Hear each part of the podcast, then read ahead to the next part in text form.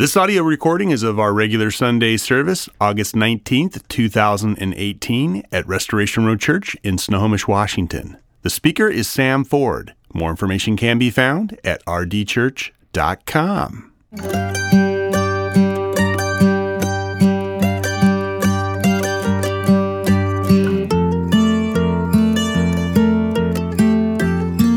Good morning.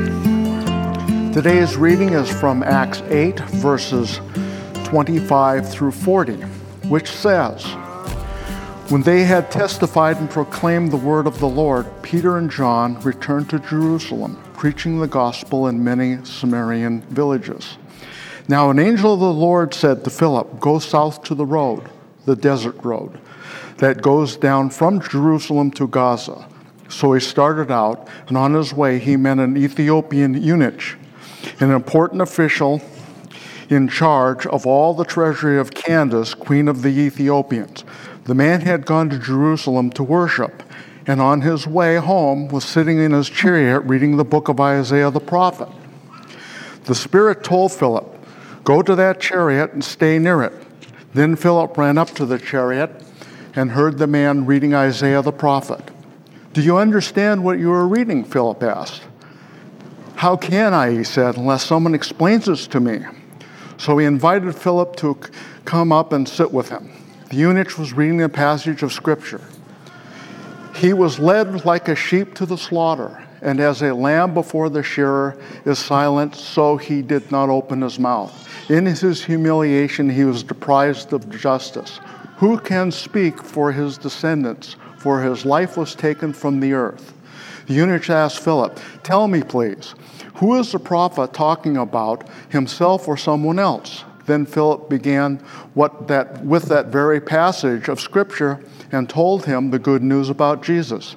As they traveled along the road, they came upon some water, and the eunuch said, Look, here is water. Why shouldn't I be baptized? And he ordered the chariot to stop. Then both Philip and the eunuch went down to the water, and Philip baptized him. When they came up out of the water, the Spirit of the Lord suddenly took Philip away, and the eunuch did not see him again, but he went on his way rejoicing. Philip, however, appeared at Azotus and traveled about preaching the gospel in all the towns until he reached Caesarea. This is God's word. You may have a seat. Let me pray and ask God to move me out of the way and let him say what he needs to say. If you bow with me. Heavenly Father, we praise you for who you are. You are great, you are good, you are gracious, you are generous. We are unworthy, Lord, to be in your presence, but you have made us worthy. You have invited us through the blood of your Son, Jesus. And through him, Lord, you have overcome our pride and you have removed our shame and our guilt, and we praise you for that. We praise you that we can come before you as your children in whom you delight to hear worship you. This morning, Spirit, would you teach us? Teach us of our own salvation. Teach us of the truth that is in your word. Move me out of the way and do the work that only you can do, Spirit, the work of conviction, the work of comfort, heart work that changes us from the inside out.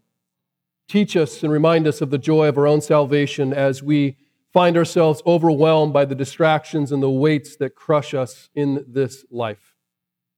Let them feel light as we come and rest in you, Jesus. Holy Spirit, teach us also that others might be taught. Equip us that others might be saved. And empower us to open our mouths and to be witnesses to anyone who crosses our road. It is in the name of Jesus Christ we pray. Amen. Well, we have been going through the book of Acts, almost done with the first sections, really two sections that we're going through. Um, generally speaking, the church, and I mean the church at large, but also we see the early church here in Acts, is called to do th- two things to gather and to scatter.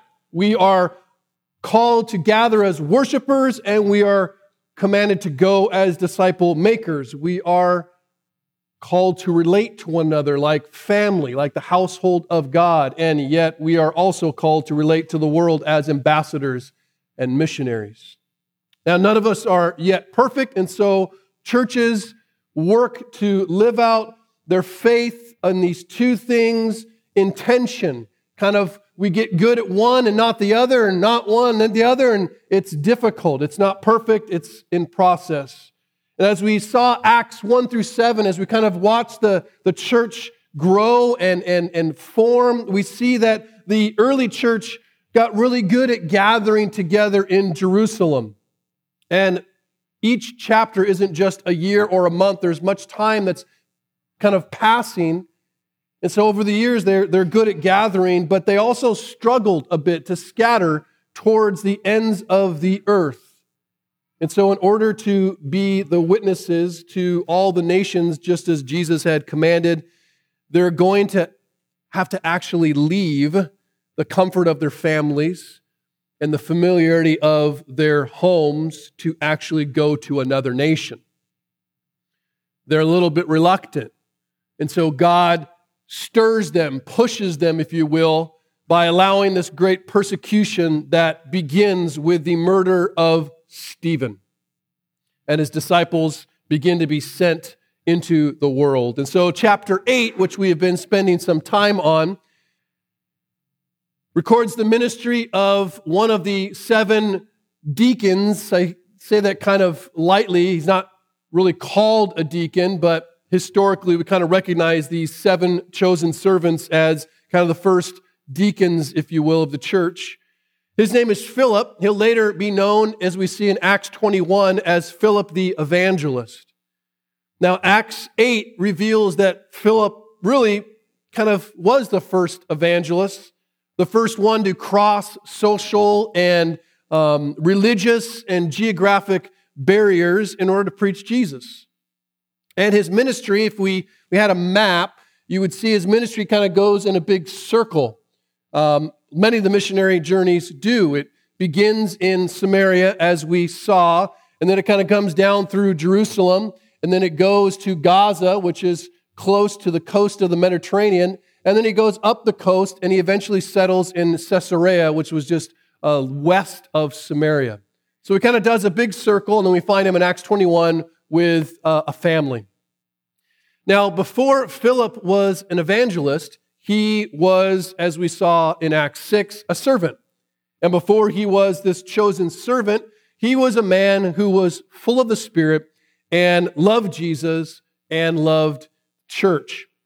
Now, Philip didn't one day go, man, I want to be an amazing evangelist. He didn't seek to be an evangelist. He didn't seek to have the title, just call me Philip the evangelist. That's not what he was aiming for. He simply did what God gave him to do in front of him, and through that became the man that God had made him to be.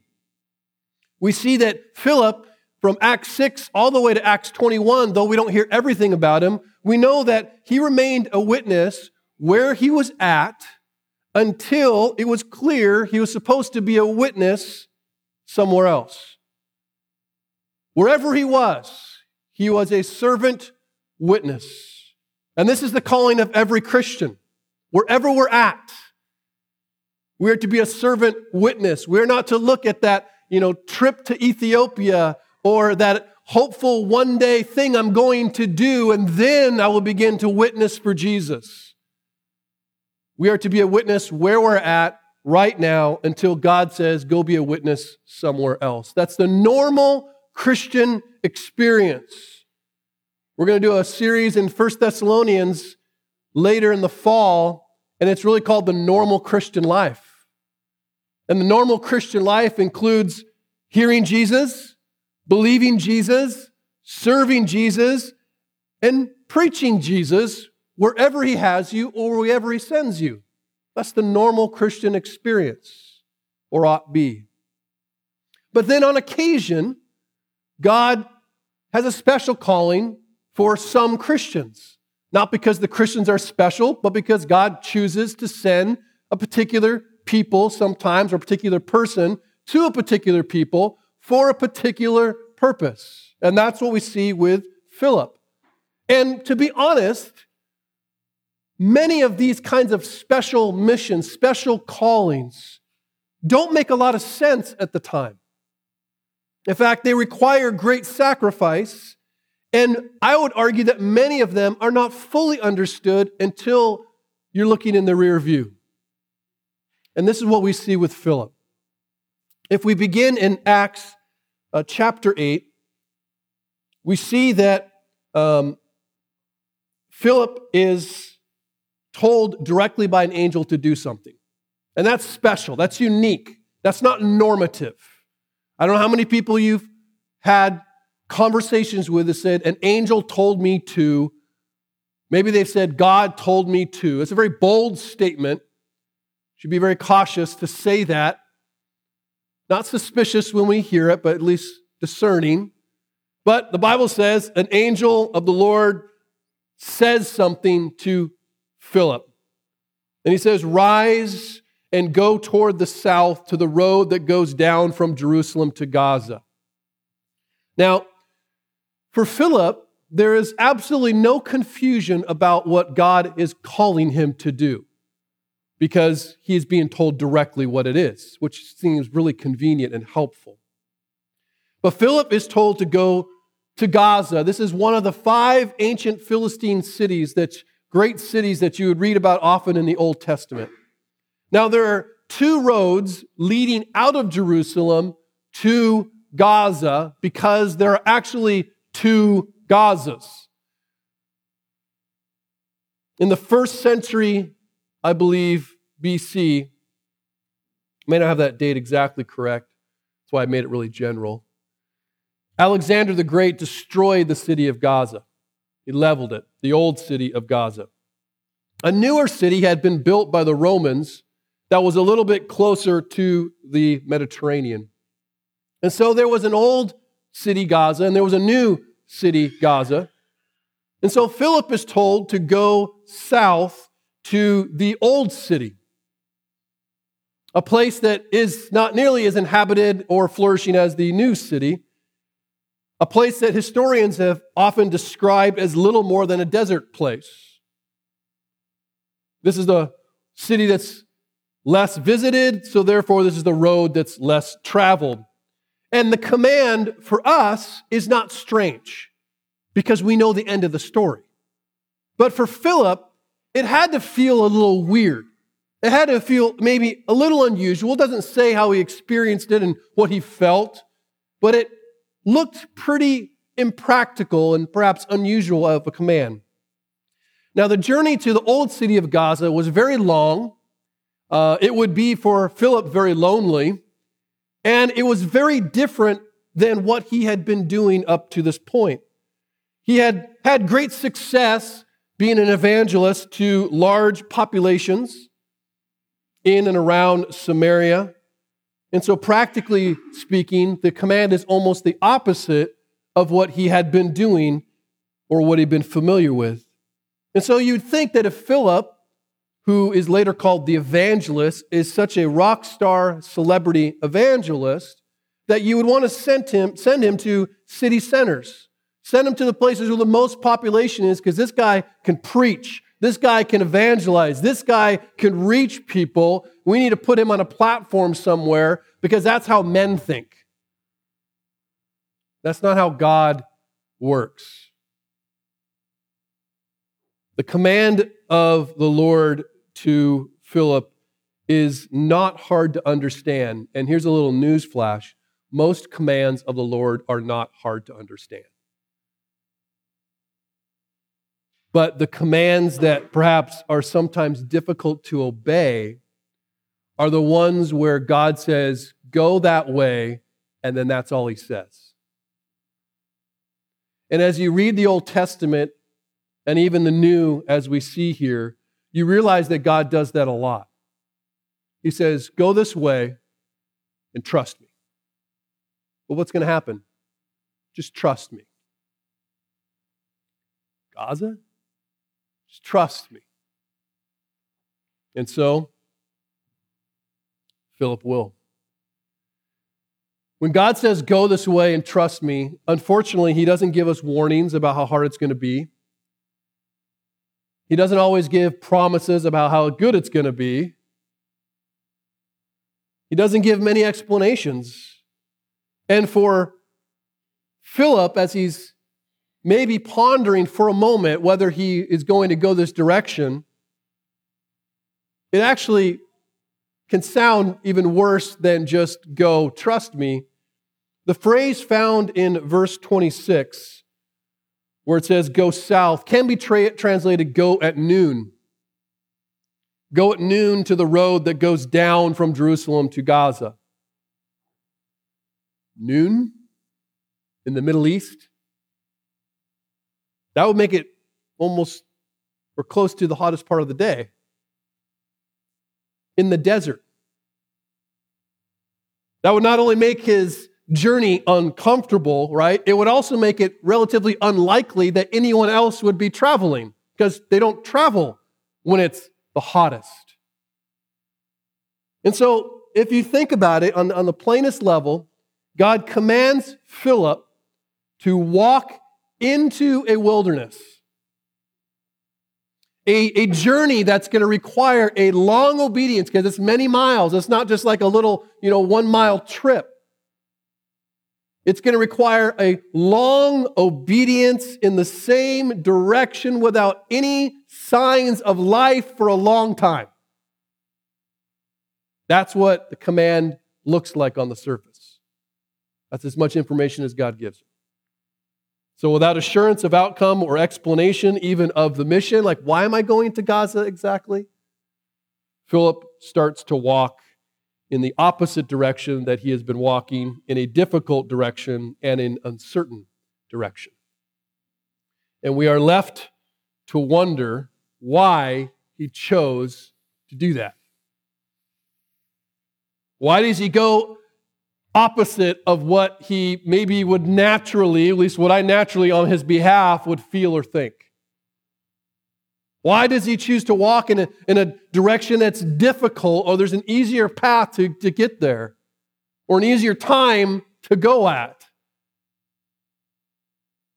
Why does he choose to walk a path that will assuredly have some suffering in a direction without guarantee of outcome? Why? Why does anyone obey such a command? And I would argue it's not because he understood it perfectly.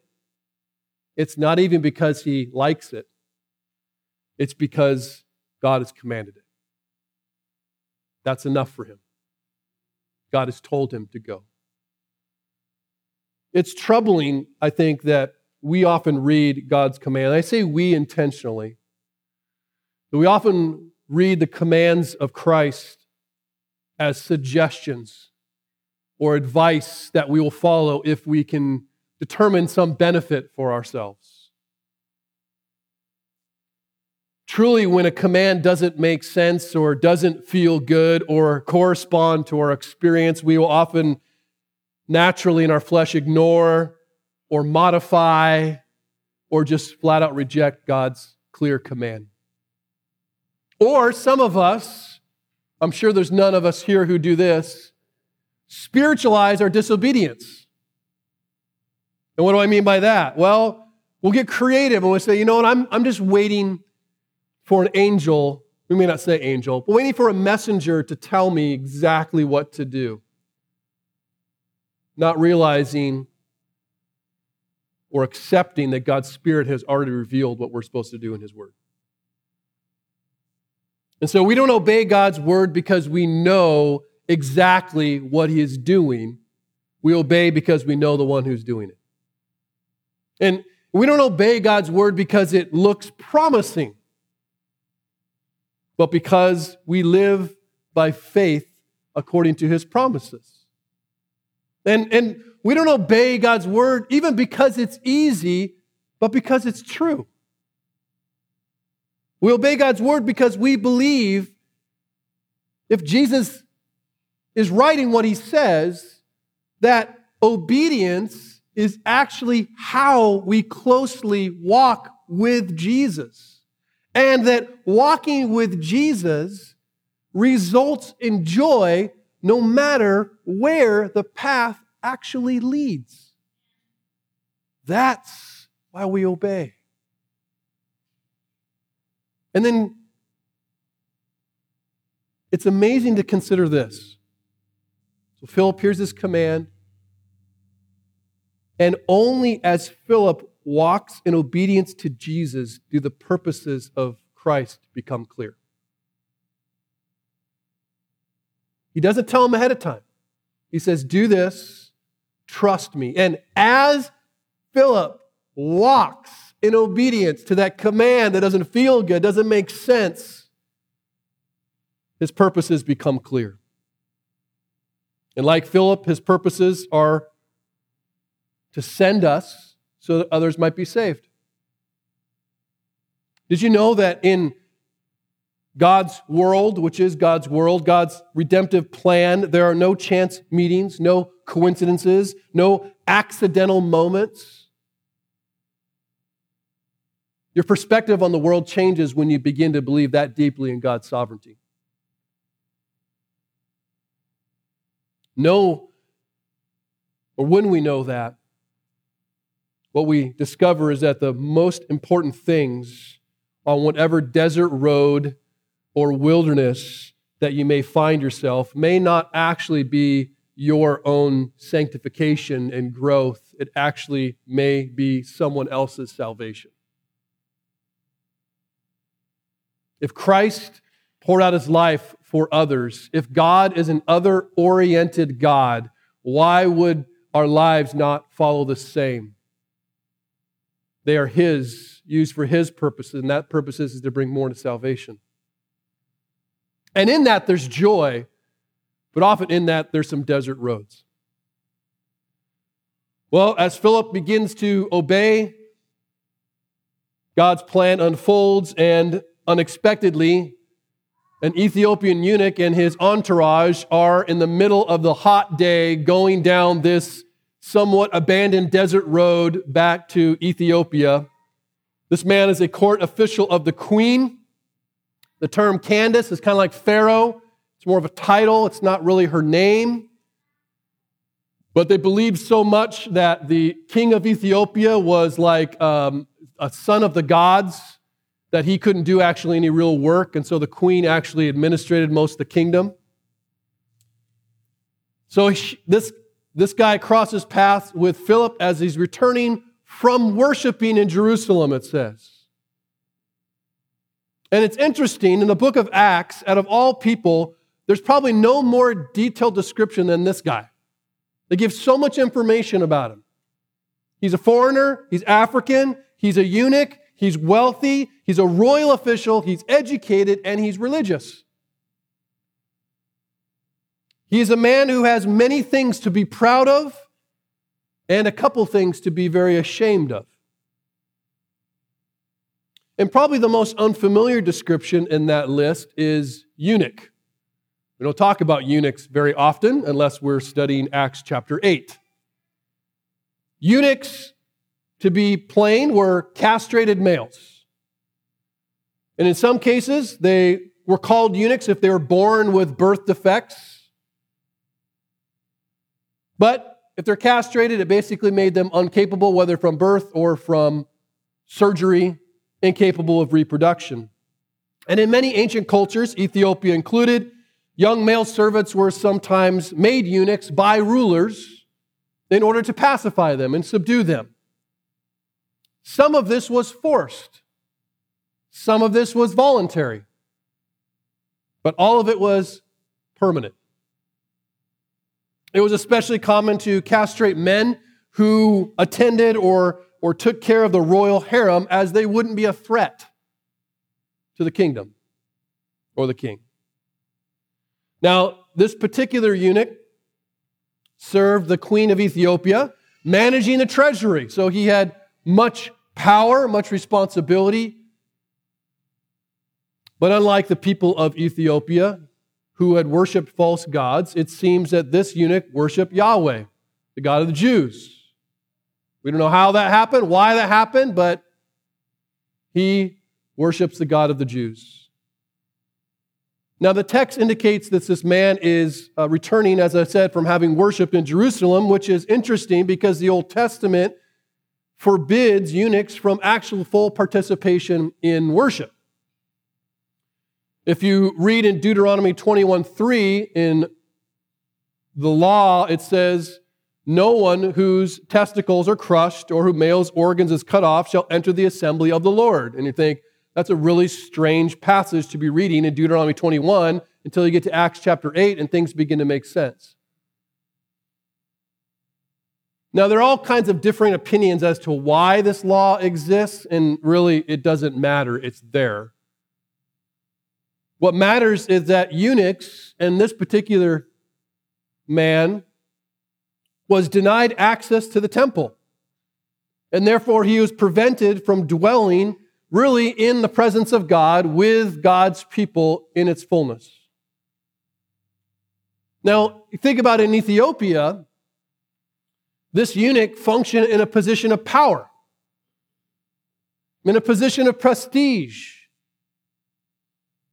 But when he got to Jerusalem, which he intentionally comes to, his situation was perceived very differently. It was a permanent mark of humiliation, a mark of shame, a mark of rejection. He is literally and spiritually a crushed man. And so we're left to wonder, like, well, how exactly did he worship since he can't really participate? He's hang out at synagogues. What did he do? We don't know. But we do know why he was there and why he wanted to worship. He wanted to be close to God. And because God sent Philip, it appears that God wants to be close to a crushed man like him, which is beautiful. So, directed by the Spirit, Philip approaches this chariot. It's probably more of a wagon of sorts with you know, many others following him. And he hears him reading from the prophet Isaiah. He's not reading this, he's reading a large scroll of Isaiah. And so, directed by the Spirit, he, he comes up and he hears him reading. He goes, Hey, do you understand what you're reading? Probably yells it, right? He's running along, sees Philip, but what are you doing? Hey, you understand what you're reading? He goes, No, unless someone explains it to me, get up here. So he comes up into the chariot. How can I understand unless someone guides me? And I just ask a really simple question Are you prepared for that question? If someone's reading their Bible, if someone says, hey, who's Jesus? Are you prepared to answer that question? Philip's prepared. So he gets up in the chariot and he finds him reading Isaiah 53. If you have your Bibles, you can turn backwards into Isaiah. If you ever open your Bible in half, you'll probably get to Psalms and turn to the right. In a couple books, you'll get to Isaiah. Isaiah chapter 53.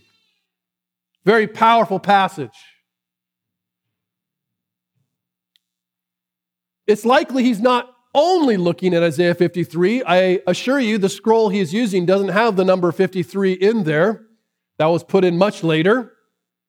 But he has probably been reading large sections of Isaiah. Perhaps he's reading Isaiah chapters 52 to 56. What we know is that which speaks about the coming salvation of the Lord.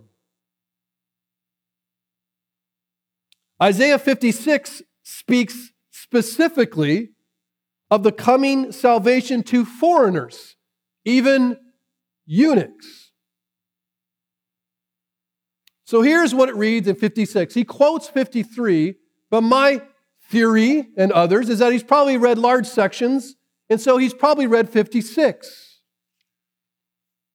Check out 56, Isaiah 56, verses 1 to 8.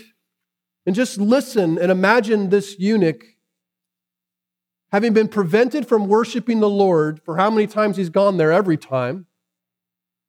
It says this Thus says the Lord, keep justice and do righteousness, for soon my salvation will come, and my righteousness be revealed.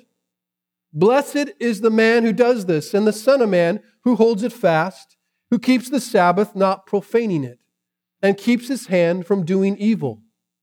Let not the foreigner who has joined himself to the Lord say, The Lord will surely separate me from his people, which is what he experienced. And let not the eunuch say, Behold, I am a dry tree. What does that mean? I'm less than. I cannot have children.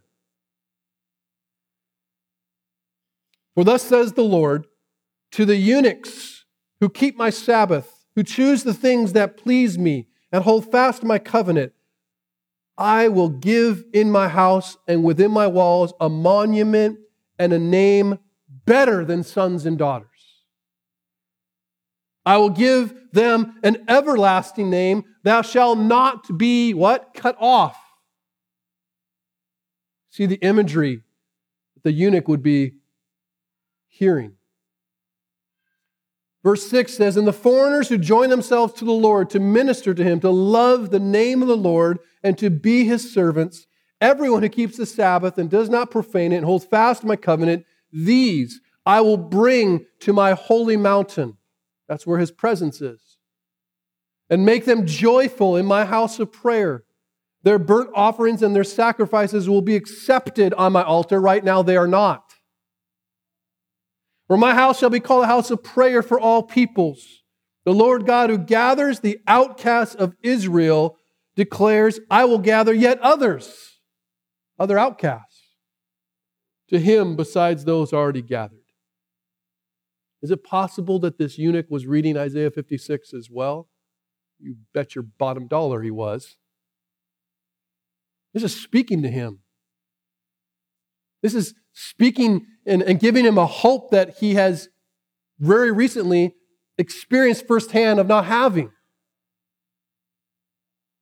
He has likely read this promise of coming salvation, this promise of full inclusion. But Isaiah 53, the passage that is quoted here in Acts chapter 8, reveals how this salvation is made possible, how this comes about. It came from the sacrifice of God's servant, the suffering servant. That's what this passage is known for. It probably labels it in your Bible. Even though many modern rabbis today read Isaiah 53, they have trouble with it because of what it says. I have many Jewish relatives, rabbis in my family who do not accept Yeshua, Jesus, as the Messiah. And you open up Isaiah 53 and you read it, and it sounds so explicitly like Jesus. But today, many rabbis identify the suffering servant in Isaiah 53 as the actual nation of Israel. That's what it's talking about. Or maybe Isaiah himself. Very few will say, it's the Messiah. Only the more orthodox and none will say it's Jesus.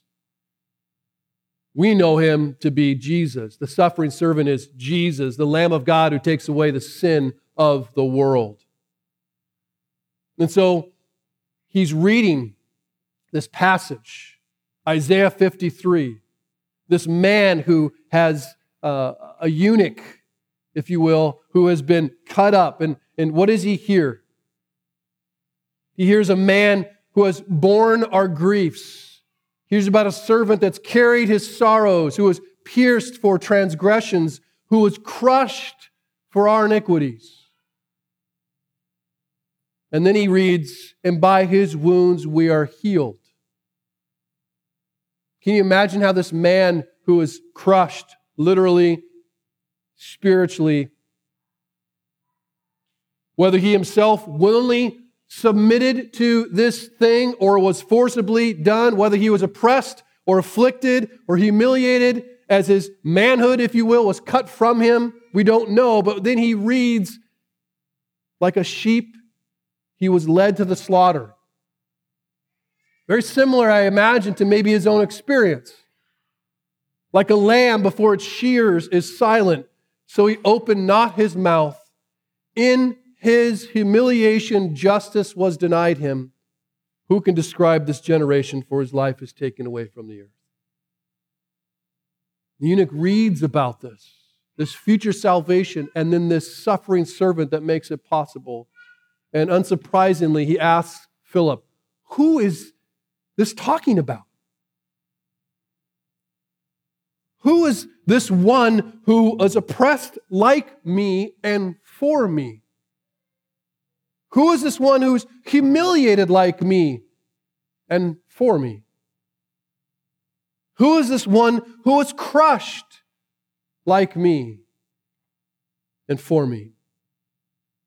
Who is this one who suffered for me that I might enter into the everlasting presence of God with joy? That I might be restored. And Philip's response is simple. Says, beginning with this scripture, he told them the good news about Jesus, the one who saves those who are crushed by their sin, those who have great loss in their life and feel hopeless, separated from God. He tells them about Jesus. And you wonder, well, what did he actually say about Jesus?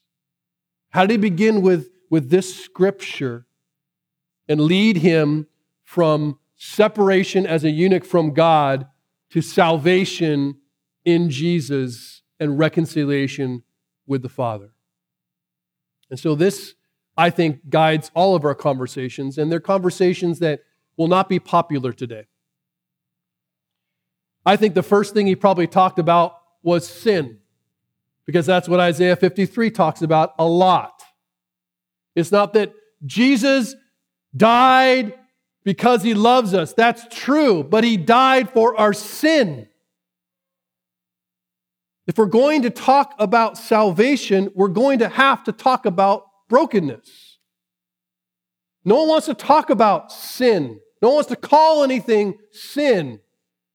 Isaiah chapter 3, 53 uses three different words to talk about this brokenness. You've heard these words before not the Hebrew versions, but the English translations sin, iniquity, transgression. It says it over and over again. This suffering servant died for transgression, died for iniquity, died for the sins of others. And each of these Hebrew words gives us a kind of a different picture of brokenness so we understand the situation we're in. Sin speaks of missing the mark, of falling short. We have a very inflated vision of the goodness that we act out. The reality is, any time we love still falls short of God's glory. Any justice we execute always falls short of God's perfect justice. There are many things that we do not hate, but there are also many things we do not love, and we commit sins by our passivity as much as we do as our t- activity. So, missing the mark. But iniquity also speaks of something different. That speaks of something that's bent out of shape. Heard one pastor describe it as like an arm out of socket. You ever had your arm popped out of socket? You're not really able to do many one arm push ups that way. It hurts because you're weak. Even if you want to do something, you can't. You're bent out of shape. You're broken. And then transgression, which is the one maybe easiest to understand. That speaks of willful rebellion. In other words, we fall short, we are weak, and we are disobedient. That is our problem, and it's an internal problem that cannot be fixed with external things. We have turned from God. All men have in many ways, butchered their souls. And now we find ourselves separated from God. And paradoxically, we are full of pride and we are full of shame at the same time. Much like this eunuch, who has much to be proud of and yet much to be ashamed of. We are powerful in the eyes of men, and we are pitiful in the eyes of God, the one that we have turned from. And the call to repent, we hear that word a lot. It's Jesus' favorite word, I think. It's one of the first words he speaks. The call to repent is not merely just stop sinning, but it's to turn away from that which is hurting you, which is making you weak, which is evidence of your rebellion, and to turn to the God who made you to be and live a certain way. And though we are really good at wrecking ourselves, we cannot fix ourselves. Regardless of our efforts, regardless, as you see this eunuch, of our material success or a worldly position, we can hide, if you will, the scars, the permanent scars. We can cover them, but we cannot remove them. These are the very things that keep us from the presence of God. And like the eunuch, the closer we get to God when we're in our sin, the clearer that separation becomes. So he talked about sin. He's like, Look, you're broken. And it's obvious because you cannot worship God. But he also talked about a Savior. The eunuch cannot unseparate himself from God. God's law is God's law. And in many ways, this eunuch's condition is as permanent as it can get. He can't change that about himself. It's interesting how much we believe that we can manage our sin away, that we can rescue ourselves from sin. Okay, imagine your sin. This will be easier for you guys than you ladies, but just go with it. Imagine your sin has made you a eunuch. Fix that. You can't. You can't. And though men try, we try to fix ourselves. But we're in the same situation that this eunuch feels physically, separated spiritually from our God. We have a self inflicted brokenness that we cannot fix, and we cannot rebuild our broken relationship with God. God has to rebuild it for us. We are unable to enter into the presence of God, and so God makes a way for us. We deserved to be crushed by God so he crushes his son for us. That word crush is really interesting. It's used in Deuteronomy to talk about who is not allowed as a eunuch into the presence of God. And then notice how it's used in Isaiah 53, verse 10. It was the will of the Lord to crush him. Speaking of Jesus. Do you think that eunuch was being spoken to by God? You ever have some of those sermons where you're like, how does he know my life, right? Where the Spirit is just like, bam, like nailing you. That's what's happening to this eunuch here. He's saying it was the will of the Lord to crush him. It was not the will of the Lord to crush the eunuch. It was the will of the Lord to crush his son so that he could be with the eunuch. He says it was the will of the Lord to put him to grief. And notice when his soul, this is the one who's crushed, makes an offering for guilt, he shall see his offspring. Again, a, a word that would bring so much imagery to the eunuch who can have no offspring. He shall see his offspring, he shall prolong his days, the will of the Lord shall prosper in his hand. Verse 11, out of the anguish of his soul he shall see and be satisfied. By his knowledge shall the righteous one, my servant, make many to be accounted righteous, and he shall bear their iniquities. He shall bear their brokenness. See, this man, from outward appearance, right? From outward appearance, had everything. And yet, as he entered into the presence of God, it became very clear that he had nothing. Nothing that mattered. In his own homeland, he was respected, he was empowered, he was wealthy. But every time that eunuch came to worship in Jerusalem, he was prevented from entering into the presence of God and reminded of the experience or the loss that defined him. That one great success or that one great mistake didn't have to define him any longer, though. In Christ, no sinful choice, no experience of suffering, whether it be your sin or, or sin that has been brought into your life, has to define you. And it doesn't have to separate you from Christ, the one who suffered for you for that very purpose. Through belief in Jesus' death and resurrection, this eunuch and all who believe like him receive a new identity and a new relationship with God. So after sharing Jesus, Philip likely explains to him, like, why are you on this road? Like, wow, this is amazing. Why are you here? And he probably tells him, like, I'm here to make disciples and baptize them, like Jesus told me. So, more than anything, baptism is identification with Jesus.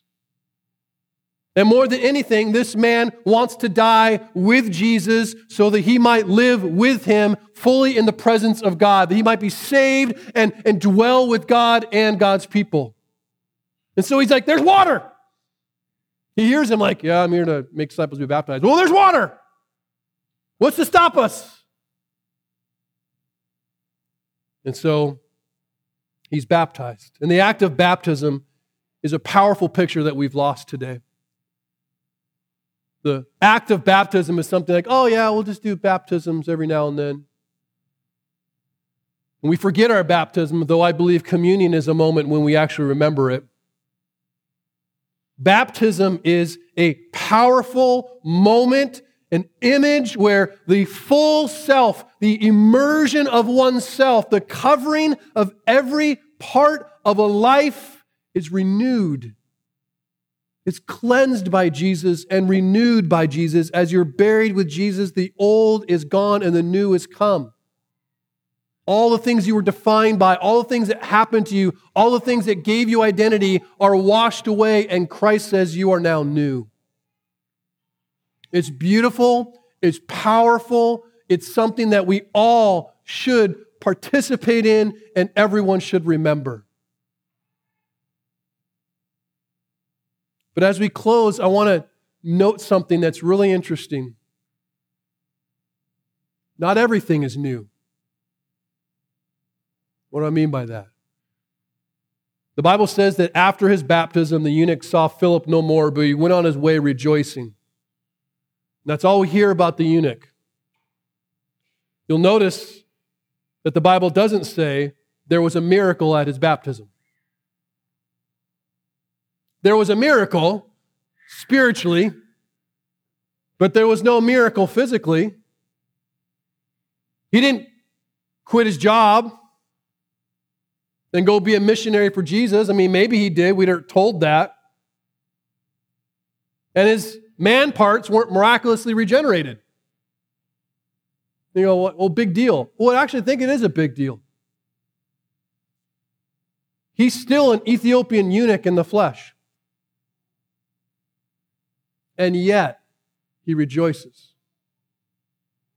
Because his hope isn't in the flesh. His hope isn't in the situation he is in. God hasn't removed him from that situation. He hasn't removed him from that condition. Like we have this wrong belief that God saves us and then everything's fixed. No, the most important things are fixed. He is left as an Ethiopian eunuch, but he has been made new in spirit. He is a new creation with a new and certain hope for the future. He no longer has to return Jerusalem to worship. He can worship God in spirit and truth wherever he's at. If you look lastly at Isaiah 53, particularly verse 5, this is what he is rejoicing over. As God said, I don't think it's verse 5.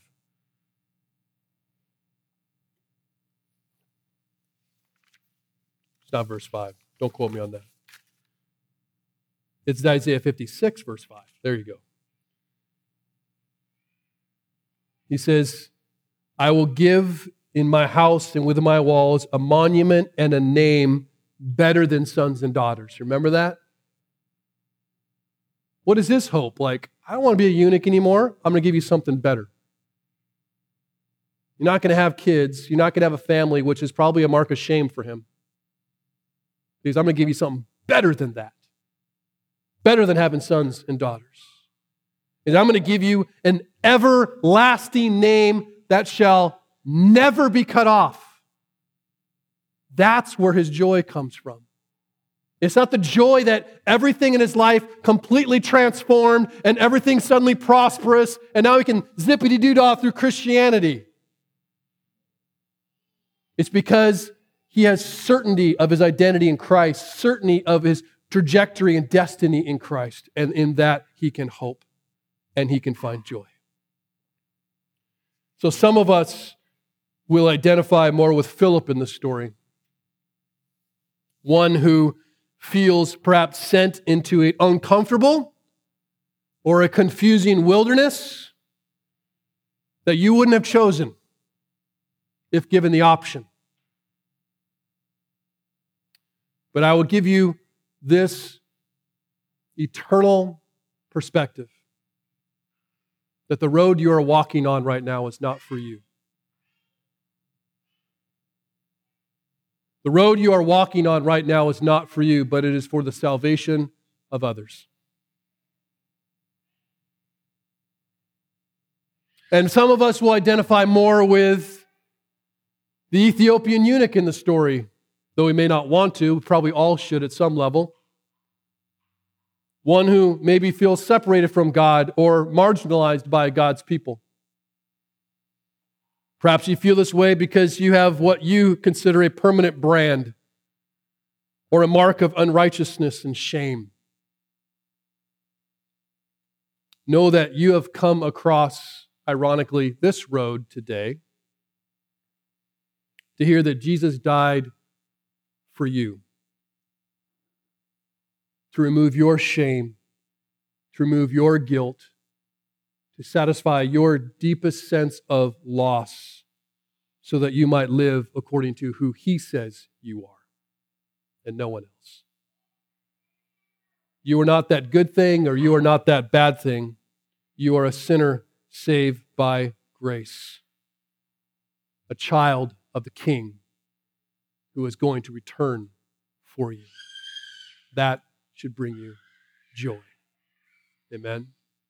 Let's pray.